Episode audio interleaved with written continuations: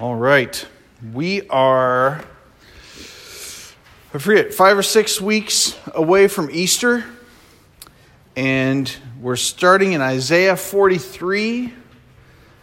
We're going to go Isaiah 43 to 66 in five weeks, which is pretty ambitious and fun, but also a little bit of grace and mercy because you could spend like five years in Isaiah and forget who you are, right? But Isaiah. So some, uh, I'll just say liberal, liberal theologians, um, they can't reconcile that the things that Isaiah wrote in 40 through 55 actually came true. And so they say that Isaiah 40 through 55 was written later and then stuck back in there to prove that it was true. And um, the thing that I don't get about that is you, you, if you believe that, you can't believe any of the Bible is true because there's so much prophecy. There's so much stuff that God said in advance of it happening. Um, even if you go back to Genesis 3, where God says to the devil, that you're going to nip at his at, at mankind's heel but he is going to crush your skull. That's a prophecy of easter and jesus rising from the dead. Um, it's the whole nature the whole nature of it is prophecy. Um, the other thing about that is the dead sea scrolls. So before they found the dead sea scrolls there was this really um, compelling argument that Isaiah 53 was so accurate about Jesus that it was added later. And then they found the Dead Sea Scrolls and they established that those were dated before Christ, that they were older than Jesus, right? They were from BC. And then they started reading the Dead Sea Scrolls, and there's Isaiah 53 in the Dead Sea Scrolls. And so there, you, you've got your ace in the hole proof that that prophecy is a thing, that, that God does know what's going to happen ahead of time. So, why do I bring all that up? That's a lot of what in this section God is talking about. He is establishing that a prophet is a prophet and that God knows the future and that sometimes God tells his prophets the future and you can confirm that it happens. So, in here, um, starting in Isaiah 43, God is talking about all these good things he's going to do. There, he, you know, he's been talking about this discipline. You guys turn to me, or I'm going to drag you off with fish hooks in your lips. Uh, you guys turn to me, or you're going to be you're eating your own flesh and blood because you're going to be starving to death. Now, he didn't want all of that to happen. He did not. And that wasn't even the way that he wanted it to happen, but he was going to let Assyria he was just going to turn Israel over to Assyria. And he let Assyria be free to sin however they wanted to sin, and they became really, really corrupt and really evil. And that was how they were themselves when they hauled off Israel. Does that make sense? Um, they, they were as bad as they were. So they haul off Israel. God says, Look, you guys, it's going to be really bad and you didn't turn to me, and Babylon, Babylonian captivity is going to happen. You're going to get hauled off to Babylon. Some of you are going to get hauled off to Assyria. Then the Babylonians are going to destroy Assyria. Then the Persians are going to destroy Babylon, and you're going to be in the mess of all that. But when it's all over, I want you to know I love you. I love you very, very much. And this is like um, reassuring them that this invasion and this discipline doesn't mean God hates them, that this is a discipline thing. Uh, you, I mean, we may all know what happens when kids when they aren't disciplined, right? You might know adults. I have things in my own life that I that still have tyranny over me because I don't have discipline over this or that, right? Hence the uh, Philly steak and cheese. I ate that whole thing. It was mammoth, right? Okay, no. Um, so this is a tale. Oh, there we go. Um, God's saying you're going to get disciplined. Discipline's going to happen, but it doesn't mean I don't love you, right? You're grounded from the video games this week. Doesn't mean I don't love you. It just means you got to respect your mother, right? Isaiah 43, verse 1. But now, thus says the Lord He who created you, O Jacob, he who formed you, O Israel, fear not, for I have redeemed you. I have called you by name, and you are mine.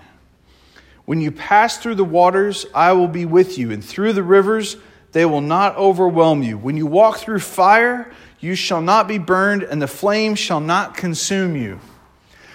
A little scary thing that would happen if you heard a prophet say that, and you were Jewish, and he said, You'll pass through waters, and I'll be with you. You'd be like, Oh, yeah, the Red Sea, Moses, he was there.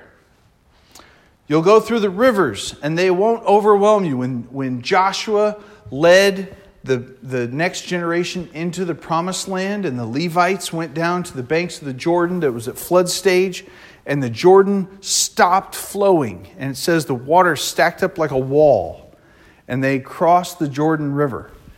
That was their Red Sea crossing, that was their moment. So you're like, Yes, God, you were with Moses in the Red Sea, you were with Joshua crossing the Jordan. And then he says, When you walk through fire, you will not be burned, and the flame shall not consume you. That hasn't happened yet. And so you might think, oh boy, what's coming? What's, what's about to happen, right? Um, what's really exciting, we don't know if this is what he was talking about or not, but in the book of Daniel, that happened, right? Shadrach, Meshach, and Abednego were in the fire and they weren't burned up. Kind of cool. Verse 3 I am the Lord your God, the Holy One of Israel, your Savior. I give Egypt as your ransom, Cush and Seba in exchange for you. Because you are precious in my eyes and honored, and I love you, I give men in return for you, entire people in exchange for your life. God is saying, I care for you so much, Israel, that I will let these, these invading armies carry off entire nations as a warning to you. So Isaiah says, Israel, don't turn to Egypt, turn to the Lord. And then the Assyrians come and they haul off Egypt. And that's their warning. Oh gosh, we shouldn't have turned to Egypt. We should turn to the Lord he says, All of Samaria, turn to the Lord. The Assyrians come and they haul off all of Samaria and repopulate it all around. So God is giving entire nations, He's protecting them while all these other nations are getting hauled away, just so they'll turn, just so they'll see. Verse 5 Fear not, for I am with you. I will bring your offspring from the east, and from the west I will gather you up. I will say to the north, Give them up and to the south, do not withhold. Bring my sons from afar and my daughters from the ends of the earth, everyone who is called by my name, who I created for my glory, who I formed and made. So, again, this is one of those, it's uh, encouraging and it's hopeful. God's going to bring everybody together. But then it's a little bit scary because right now, when they're reading that, when they're hearing Isaiah say this, they don't have offspring in the east and the west and the north and the south. They're all hunkered down in Jerusalem. We're all cozy here. Like if a prophet said, I'm going to bring your, I'm going to bring your great grandkids back from captivity in Egypt to you in America. You'd be like, What are you talking about? My great grandkids aren't going to be going to Egypt. Well, when they get back, they'll be fine. Right? That would be a little jarring, a little scary. That's what he's saying. He's, he's giving them this hope, but he's also saying, I'm giving you hope, but it's going to be really bad, you guys. So it's, it's, this, it's this discipline that's coming, but it's, it's love. And it's, I will still be with you, even while you're in it. Um, it, it is the, uh, you know, one time I was, I think I was like in second grade maybe, and I got, I got in trouble, and I had to stay after school. And uh, it was bad to stay after school because that never happened to me before, and that was, you know, kind of bad. But part of my going home from school was getting beat up by bullies walking from my school to my babysitter's house. And you know how birds like go in flocks and they evade? Well, there was a whole crowd of us kids that would evade, and, and you didn't have to run faster than the bear, just faster than the other guy, right? But if I had to stay after school, I'm, a, I'm the lone sparrow running home among all the hawks. And uh, that was what upset me about getting held after school. I wasn't upset. I had this mark on my record now. And um, so I'm crying and carrying on. And my teacher she was a good teacher. She was not harsh, and she realized somehow she deciphered that that's why I was scared. That's why I was crying that I had to stay after school. Maybe my mom told her. My mom probably yelled at her. I don't know. Anyway, gave her the what for. So that teacher said, Okay, I will make sure you get home fine. And that made everything, you know, I have to stay after school because I was talking or whatever. But that teacher's going to make sure I get home. I'm not going to get beat up by the bullies, too. So she walked out with me to the thing, and she could see it was like two blocks to my babysitter's house, but you could see you had line of sight from where she was to that door. And I kept, you know, I never even saw the bullies, they weren't even out there. But she was there with me. That's how what's God saying. You're going to get disciplined. You did, the, you did wrong. You did wrong, and there's consequences of it. But I'm going to be with you while you go through this. Skip down to verse 10. You are my witnesses. This is Isaiah 43:10. This is God compelling his people. You are my witnesses, declares the Lord, and my servant whom I have chosen so it's not just that God is disciplining them because he wants to beat them or he wants, he's like, you guys, you are my people. You are my servant whom I've chosen that you may know and believe me and understand that I am he. Before me, no God was formed, nor shall there be any after me. I, I am the Lord, and besides me, there is no Savior. He's saying, I am the only one. I love um, just different times I've had conversation with people, and sometimes they're a little out there and they say, You know, how can we know there's only one God? How can we know that there aren't just a dozen? Or how can we know that God's not going to just do creation all over again? And I said, Whatever answer you come up with for that, you're departing from the Bible and you're just making something up. So, if you want to have the intellectual honesty that apart from the Bible, whatever answer you come up with is just made up, if you can live with that, then you're going to have to live with that. But the Bible says the Lord's the Lord and there aren't any others. And that gives me a foundation. That gives me something stable instead of just living in i mean if i'm going to make stuff up i'm just going to make up all kinds there's no limit to what i can make up right?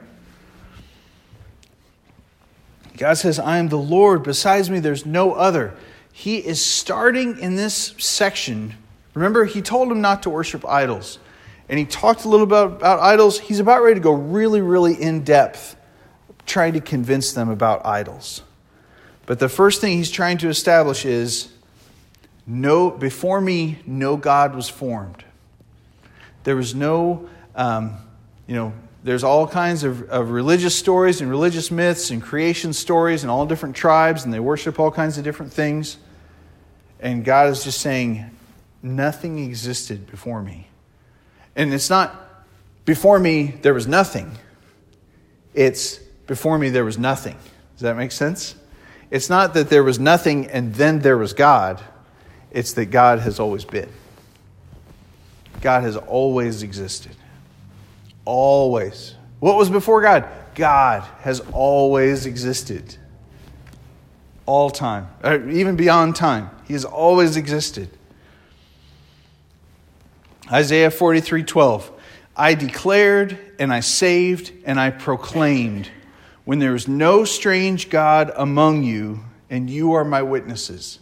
When they were coming through the wilderness out of Egypt, and they got rid of every false god they have, they got rid of every idol, everything that they got from the Egyptians that represented any of the Egyptian gods, they melted down, they turned it into the Ark of the Covenant. And the Ark of the Covenant wasn't their God, it wasn't an idol, right? It was just a box that God would sit on with his mercy, sort of. Little mercy seat joke. But um, it wasn't an idol, it wasn't God. It was the room where they would meet with God, but it wasn't God. And in that time, God declared himself and he taught them and he trained them. And that's why they are his witnesses. Henceforth, I am he. There's none who can deliver from my hand. I work, and who can turn it back? He's saying, I do stuff, and no one can stop me. Nobody can undo what God does. Job would say this at the end of the book of Job. He says, uh, Nobody can throw off God's plan, nobody can change God's plan. The, the really wild thing is, God Himself sometimes changes His plans because He wants to, but it's God doing it by His own desire, not because anybody made Him do it. Isn't that wild? The other deepness of this is who can deliver from my hand? Deliverance is ultimately what we want. We want, we want to be okay. We want to be safe. That's why um, the, the media can sell so many trucks during the coronavirus scare because everybody is tuning in to see what's happening and, and crank those ads, crank those ads. Everybody's uh, trying to pay attention to see what's happening and stay on it because we want to be delivered. We want that reassurance that we'll be okay. We want to know we're going to be all right. The Lord is the only source of that. The Lord is the only source of any deliverance. But he delivers, he doesn't always deliver the way we want him to deliver. So if Caleb had his way, my son Caleb, he would be able to play video games all day long and have an endless supply of iced strawberry Pop Tarts.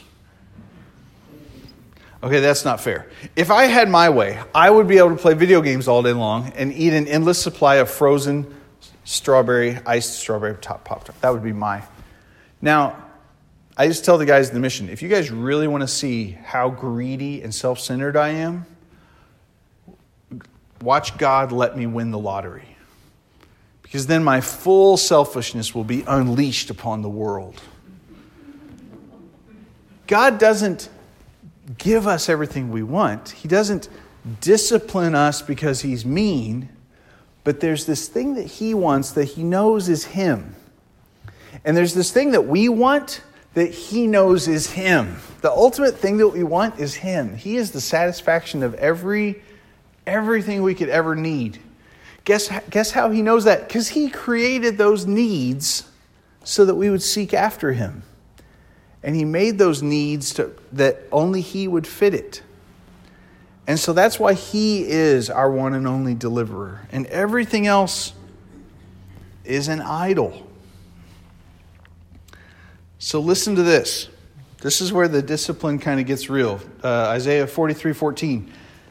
Thus says the Lord, the Redeemer, the Holy One of Israel, For your sake I sent to Babylon, and I told them to bring down all the fugitives, the Chaldeans, the ships He's saying, I'm the one that called out Babylon against you to discipline you.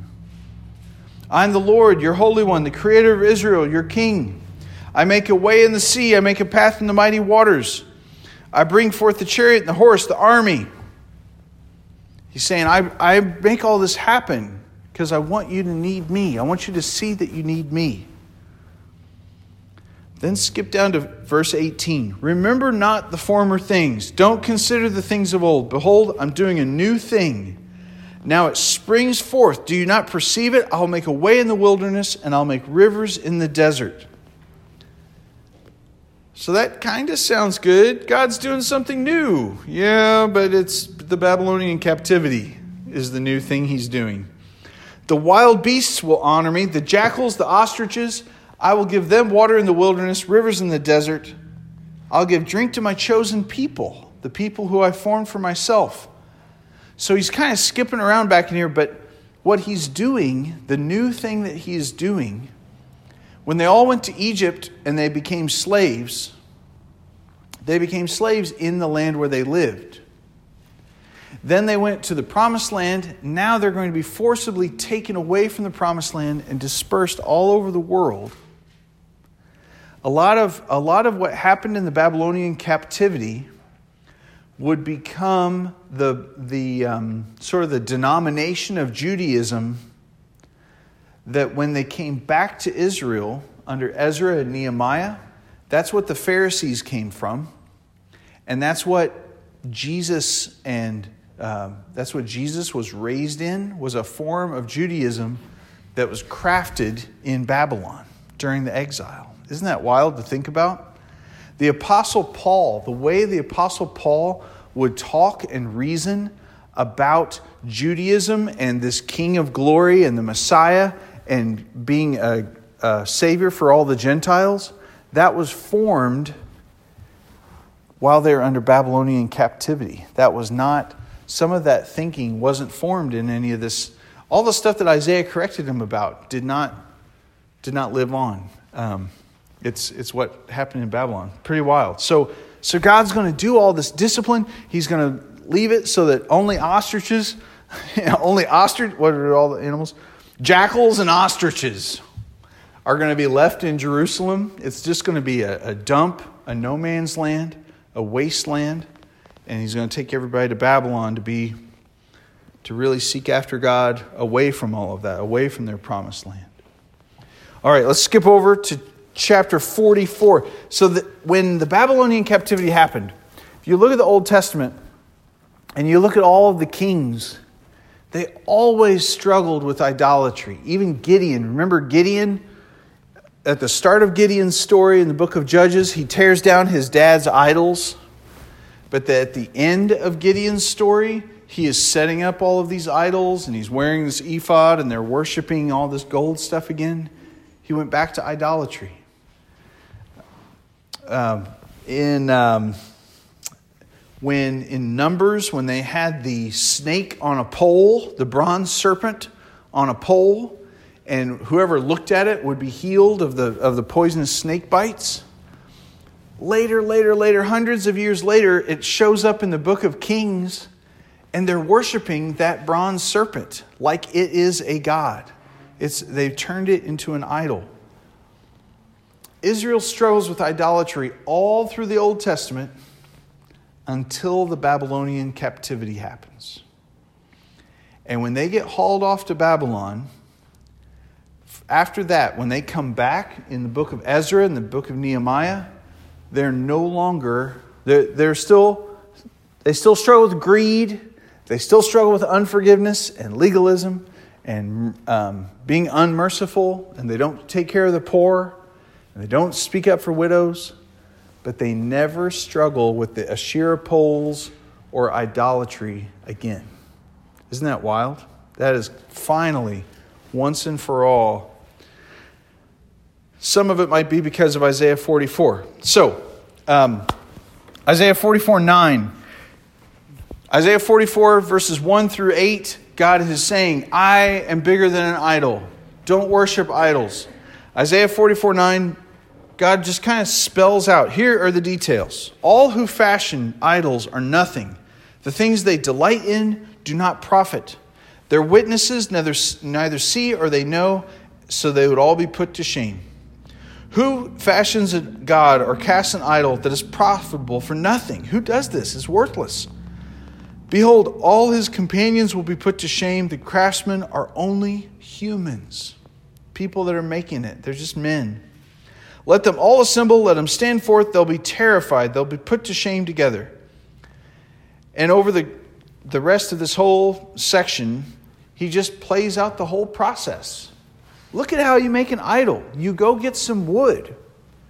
If you're rich, you go get some metal and you cut it and you fashion it, and there's scraps. And then you make this thing and you set it up and you pray to it like it's going to do something. He was doing this all through 1 through 40, also, right? It sounds like I'm saying the same thing I said the week before, and the week before, the week before, because I am, because Isaiah is saying it over and over. Come on.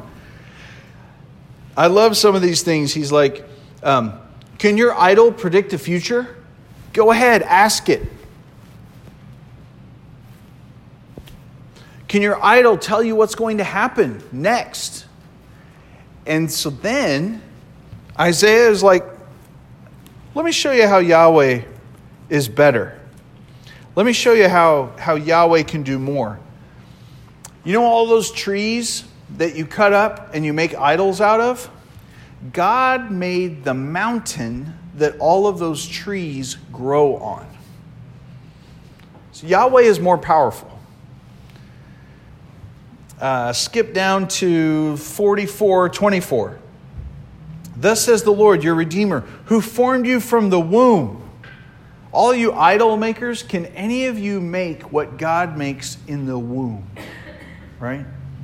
I am the Lord who made all things, who alone stretched out the heavens, spread out the earth by myself, who frustrates the sign of liars, makes fools of diviners, turns wise men back, and makes their knowledge foolish, who confirms the word of his servant and fulfills the counsel of his messengers. There's a thing that we say in our house a lot, um, and that's the, the devil always wants to make a fool out of you. When you're trying to decide something or discern something, and um, you know sometimes the kids are trying, you know, like Isaac's trying to make these decisions about mission trips, and, and uh, you know David's getting ready to graduate from high school and discerning things. Sometimes, if you get this idea, I know, I want to drive around the Oscar Mayer Wienermobile for a year. Sometimes stuff is unwise, sometimes it's just flat out dumb, foolish, right? The devil wants to make you look like a fool. And he wants to amplify that. And I know sometimes following Jesus looks foolish. Like if I forgive somebody that did me wrong and an onlooker says, that is so foolish. Why would you forgive them? You should punch them in the face. You should sue them for all they've got, you know, whatever. There's another kind of foolish that the devil really capitalizes on. He wants, he wants to make us look foolish, he wants to make us look stupid. And that's what God is saying right here. He's like, if you follow an idol, you will just look stupider than stupid. You will end up with nothing. Uh, a modern version of this is, is the guy that works 160 hours a week to get rich. And the end of his life, what has he got? He's got this big old trust fund, and nobody likes him. The devil made him look like a fool, right? The, the devil capitulated on that foolishness of his greed. Further down in Isaiah 44 let's say Isaiah is just saying this stuff and he's writing it and he's prophesying. He's talking about God who makes this and he creates that. Isaiah 44 27. He says to the deep, Be dried, he'll dry up your rivers. And you're like, Yeah, Red Sea, crossing the Jordan. Verse 28 Who says of Cyrus, He is my shepherd and he will fulfill all my purpose. What, wait a minute, who's Cyrus? You would be thrown for a loop because he just called out this name. He says of Cyrus, He will be my shepherd, and he shall fulfill my purpose. Saying of Jerusalem, She shall be built, and of the temple, your foundation will be laid. Now remember, just a little while back, God said, I'm going to make Jerusalem a farm for ostriches and jackals. The only thing that's going to be there is wild animals. There's going to be so few people in Jerusalem that the whole city could live off of one cow's milk. Remember, that was two or three weeks ago. And then he says, right in the middle of it, Cyrus is my shepherd. He will fulfill my purpose. Isaiah 45, thus says the Lord to his anointed one, Cyrus, whose right hand I have grasped to subdue nations before him and to loose the belts of kings, to open doors before him that gates may be closed. He starts talking about Cyrus. Well, Cyrus was going to come to power in 559 BC. 559. And it's BC, so we count down, right? Isaiah is saying all of this between 740 and 686. So from 740 to 686 is the life of Isaiah. And then Isaiah dies, probably saw it in half because the kings didn't like what he was saying. 686. 560, so basically 130, 120 years later, Cyrus comes to power. So Cyrus may have not even been, al- probably wasn't even alive when Isaiah was alive. I, Cyrus was certainly never heard of while Isaiah was alive, and Isaiah is prophesying by name the king that God is going to use. And he's not a king of Israel. He says to his anointed, to Cyrus, whose right hand I have grasped to subdue nations before him and loose the belts of kings. Cyrus was a powerful king. He had enough power uh, that he overthrew Babylon. The Babylonian Empire that overthrew the Assyrian Empire, the Assyrian Empire that overthrew Jerusalem. And, um, you know, they took all the land around Jerusalem, was the Assyrians, and the Babylonians came in, took everything that was Assyrians and more. Cyrus, king of Persia, would take over all of that. He would rule over all of that. I will give you the treasures of darkness and the hoards in the secret places, that you may know that it is I, the Lord, the God of Israel, who call you by name. He's calling him by name 150 years before he would ever be in power. Now, Isaiah is totally showing off God in this, right? This is like Elijah and the 400 priests of Baal when Elijah was like, Shout louder, maybe your gods are sleeping. Isaiah is saying, Ask your idols what the name is of the king that 150 years from now is going to restore this land. Do your idols know? Because Yahweh says it's Cyrus. And not only does Yahweh know the name of the king, but Yahweh is actually helping that king to do all of this to establish his plan. So, not only do your idols not, are not able to predict the future and are not able to speak, but Yahweh knows the future because he's the author of it. He is creating the future. Not only can he predict it, but he can make it so and, and write it. Skip down to uh, Isaiah 45 5. I am the Lord, there is no other. Besides me, there is no God. I equip you, though you don't know me. The you in this is Cyrus. He's telling Cyrus, I'm equipping you, you don't even know who I am. So that the people would know from the rising of the sun from the west that there is no one besides me. I am the Lord, there is no other. I form light, I create darkness, I make well being, and I create calamity. I am the Lord who does all these things. Now, it could be a little scary to read that God creates light and darkness, He makes well being, and He creates calamity. If that was all you read and that was all you knew of God, that He brings calamity, He can bring good and well being and create calamity, you could be scared of Him, right? But we've just had about 44 chapters of him saying, I love you. I love you. I have created you. I've called you by name. I care about you. And so we don't have to be afraid of any calamity that he brings because before bigger than the calamity that he would bring is his love for us and his goodness his closeness. A few years ago, we went to, uh, on vacation to visit our friends in Fort Collins, Colorado. And if you've ever been to Colorado, everybody freaks out about high altitude sickness and everybody's worn out. Oh, we're exhausted, high altitude sickness. Well, the other thing is we're going to go visit these friends who are like fitness fanatics and they cycle everywhere. Their kids don't want to ride the bus to school, they want to ride their bikes. And so they're biking all over the place and they're always walking up all these mountains. And like, my exercise is a double cheeseburger. And so for weeks before our trip to Colorado, we would do our Saturday morning, you know, farm stand, whatever, and I'd be like, all right, guys, come on, we're walking to Zesto.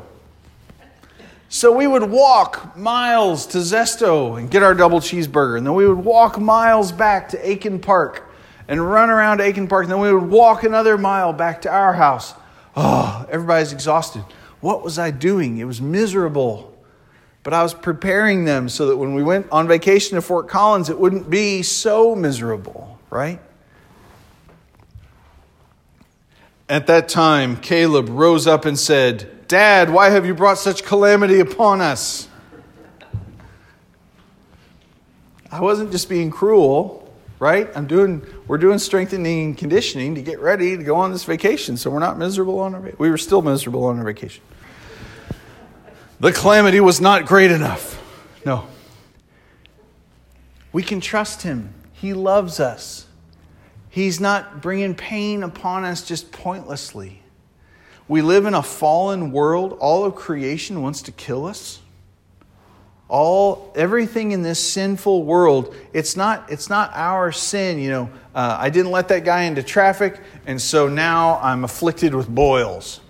It's not like that. It's it's just the whole world is in a state of fallenness. So stuff doesn't work right. Stuff is in rebellion against God. But God is with us and He loves us in this. And He's loving us through it.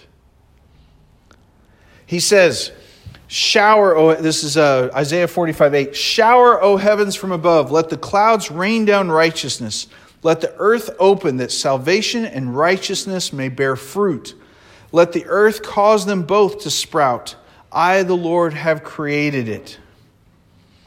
God wants righteousness to show up in the midst of all of these hardships, in the midst of the calamities, in the midst of difficulties.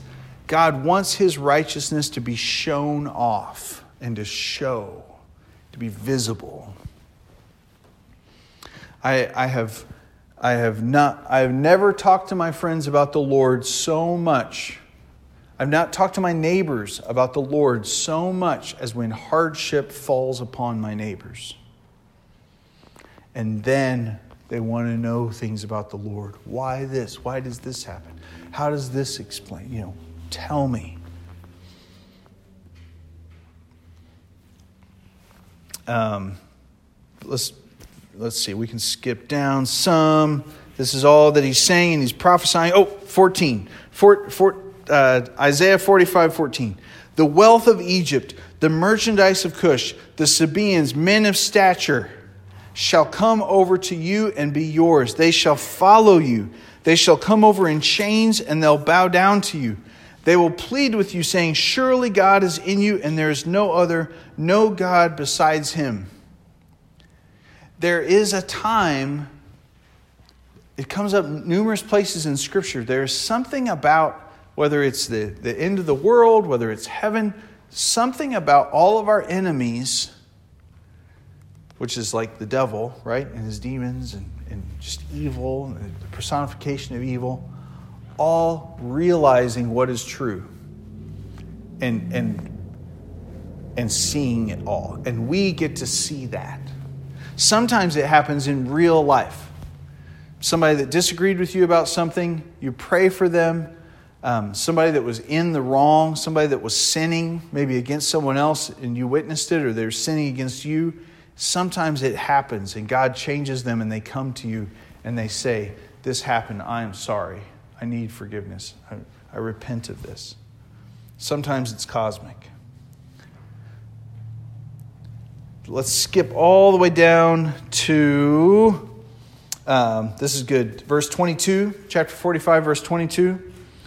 Turn to me and be saved, all the ends of the earth, for I am God, there is no other. He's been saying this all over the place I am God, there is no other. In that whole passage I just skipped, he talks about how he hides himself so we will seek after him. He hides himself sometimes so we will seek after him so that when we find him, we love him. We really appreciate him. We really, yes. By myself, this is verse 23 By myself I have sworn, for my mouth has gone out in righteousness, a word that shall not return. To me every knee shall bow, and every tongue shall swear allegiance. That's Paul quotes that in Philippians, right? Only in the Lord it shall be said of me our righteousness and strength. To him shall come and be ashamed all who are incensed against him. In the Lord shall all the offspring of Israel will be justified and shall glory. We don't deal with idols the way Israel dealt with idols. We don't, um, you know, you come over to my house and I don't say, hey, come in here and look. And there's this big old gold, ugly gold thing that's like, yeah, like, here, let's take a minute and pray to this. We, it's not that blunt, right? It's not that horrible. But there are things that we struggle with sometimes that we value over the Lord, or that we value over our friendships and our relationships, that we value over a little submission. Uh, there's a thing that I want. James talks about this. There's a thing that I want, and I want it, and I don't get it, and so I murder somebody. Okay, I don't really murder somebody, but I, but I get upset, right? Or I daydream about how it would be if it would have worked out differently. And now suddenly I'm not even in reality anymore. Idolatry shows up in all of those ways. And the Lord is saying over and over in here, I'm the Lord, there is no other. Don't seek after an idol. Don't seek to be satisfied by any other thing. Seek me. Isaiah doesn't pull any punches. In Isaiah 46, he starts calling them out by name. These are the names of the idols that people were carving. Bel bows down, Nebo stoops. Their idols are on beasts and livestock. These things you carry are borne as burdens on weary beasts. Uh, so, this is a joke. This is a joke. He's saying, Your idols are so weak, you have to pick it up and put it on a donkey to carry it. Your idol is so weak, it has to be hauled around by a donkey. Like, how powerful can it be? What, what power of deliverance does it have if it can't even move itself around? And you have to have a, a stubborn donkey to, to haul it. Here we are, right, with our idols. If, if, um, if we're trusting in our riches, it only takes a week for the stock market to just completely obliterate itself, right? And now we're, oh, gosh, this thing that I was trusting in is just worthless, right? Um, we, we have this with our kids. The first time they buy something that's like really expensive, and then it breaks. You're like, oh, you know, this conflict of, um, it was fun to have that thing, you know, it was fun to have that drone, but it just f- crashed into a tree and obliterated itself into like 423 parts. Yeah. You know, what, what do you do with that? Um, is, is it, there's a place where Jesus says, use the things of this world like they belong to this world, and they don't belong to you you, you know, it's not wrong to use stuff in this world for the kingdom, but don't let it use you. Don't let it own you. Gosh.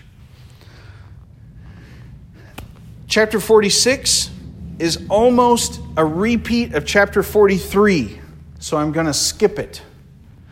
Um, he's saying the same kinds of things that God is the God, He is with you, He loves you, but idols aren't going to stand.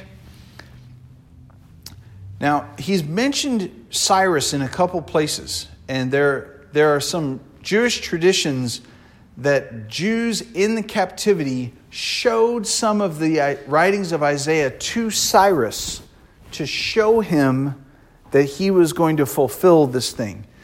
Funny things about Cyrus, unlike the Babylonians, unlike the Assyrians, the religion that Cyrus had believed that there was only one true God. That there weren't multiple gods, that there was only one. And he believed in um, that there was one true God and there was one evil. And that the Assyrians didn't believe anything like anything at all like what the Jews believed. But Cyrus's belief it was a Zoroastrianism and Persian Persian religion. Um, it was close to what the Jews believed that there was only one God. It was it was very rare to have monotheism. So there was some stuff that Cyrus kind of listened to the Jews about and he, and he considered it.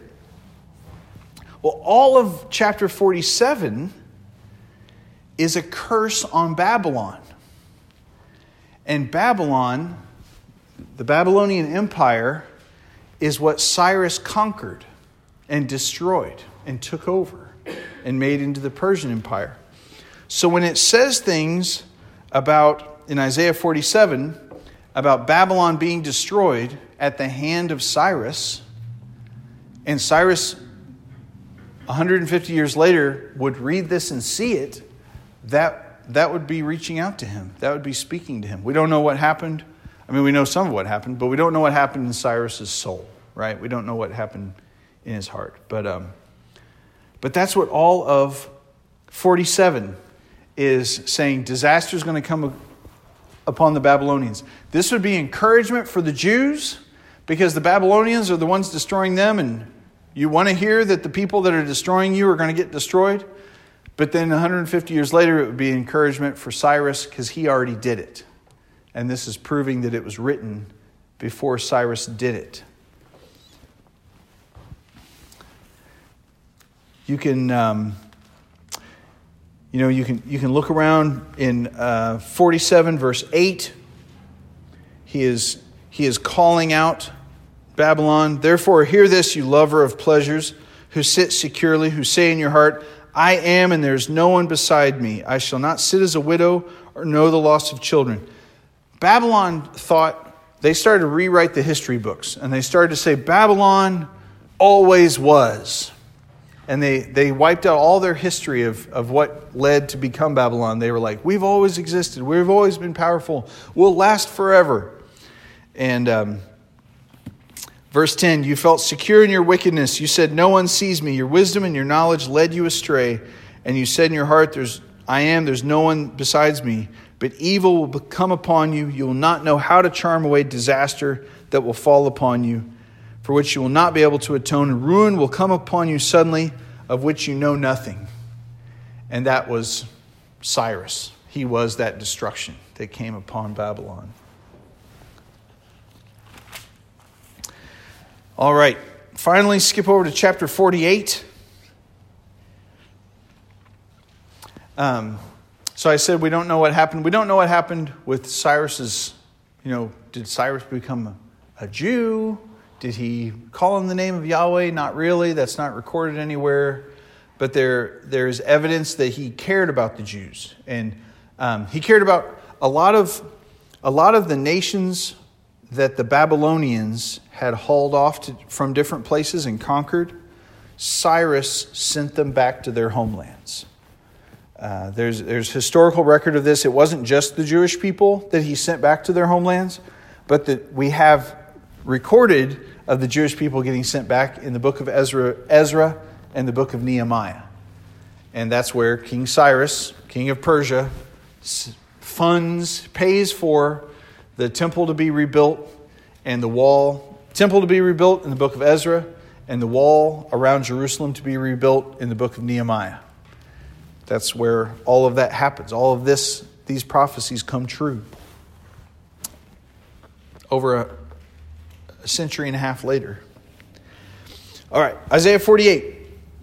He's saying again, listen, you're, my, you're called by my name. You came you swear by my name. You confess me as your God. I'm yours. We, we are together. And he's, he's trying to renew this bond and get, get back to this conversation. Verse 3 The former things I declared of old, they went from my mouth and I announced them. Then suddenly I did them and they came to pass. Because I know that you're obstinate. Your neck is an iron sinew and your forehead is like brass. you know, sometimes we might talk to somebody and just be like, they are not getting it. Like their heart is so hardened. They are not opening up. This is the same kind of language I, that God and Isaiah are using of the Jewish people. Your foreheads, like I was talking, and it was just like a big brass plate was your forehead. That's how hard headed, you know, we'll say, Dan is so hard headed, right? Jim, I have heard you say that about yourself. I am hard headed, right? Now you can quote scripture, be like, my forehead's like brass sometimes. He says their neck, their neck was like iron. So what does that mean? Well, because they wouldn't bow. They were, they were proud. They would not submit to God. And he's saying, I called all this out before it happened. Skip all the way down to verse 9. For my name's sake, I defer my anger. For the sake of my praise, I restrain it for you, that I may not be cut off. I have refined you, but not like silver. I've tried you in the furnace of affliction. For my own sake, for my own sake, I do it. How should my name be profaned? My glory I will not give to another. We can trust that God will win. We can trust that God will be glorified and he will have his, his greatness shown. And the truth is, we're all going to follow something. Everybody we know, everybody we talk to is following something. And it's, it's this picture in their head of what they think life is and how life should be lived. And the more we know about God, and the more we seek Him out, and the more we get to know Him, the more we align with Him, right? The more we follow in His ways versus living a life of make believe, versus making stuff up, making up words from idols, making up words from, from fear. We can look back on history and see where God was faithful. That's what he's calling them to at the very end of 48. They didn't thirst when he led them through the deserts. He made water flow from them from the rock. He split the rock and water gushed out.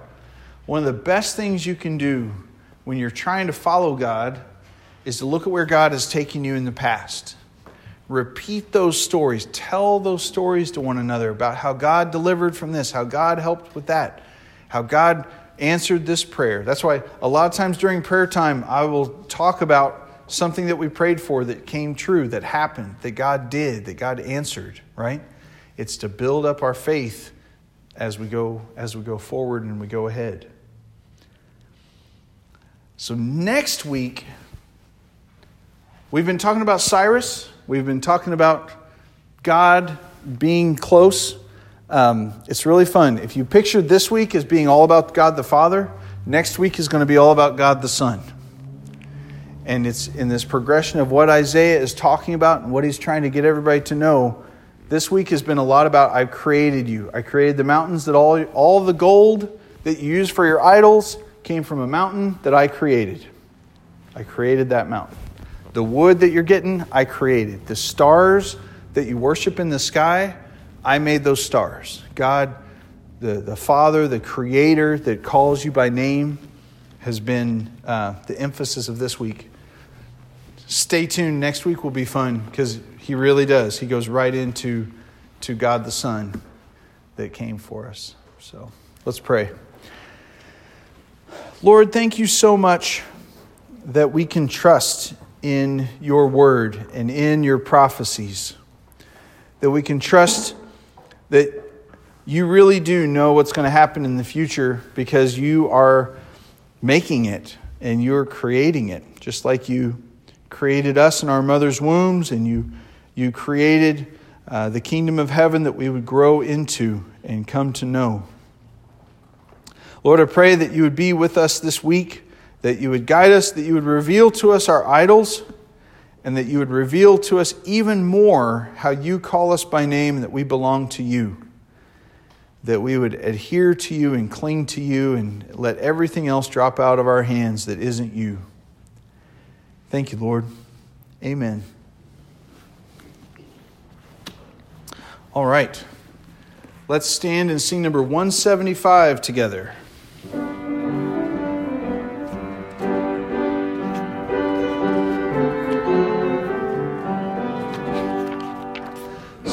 On the promises of Christ my King through eternal ages. Praise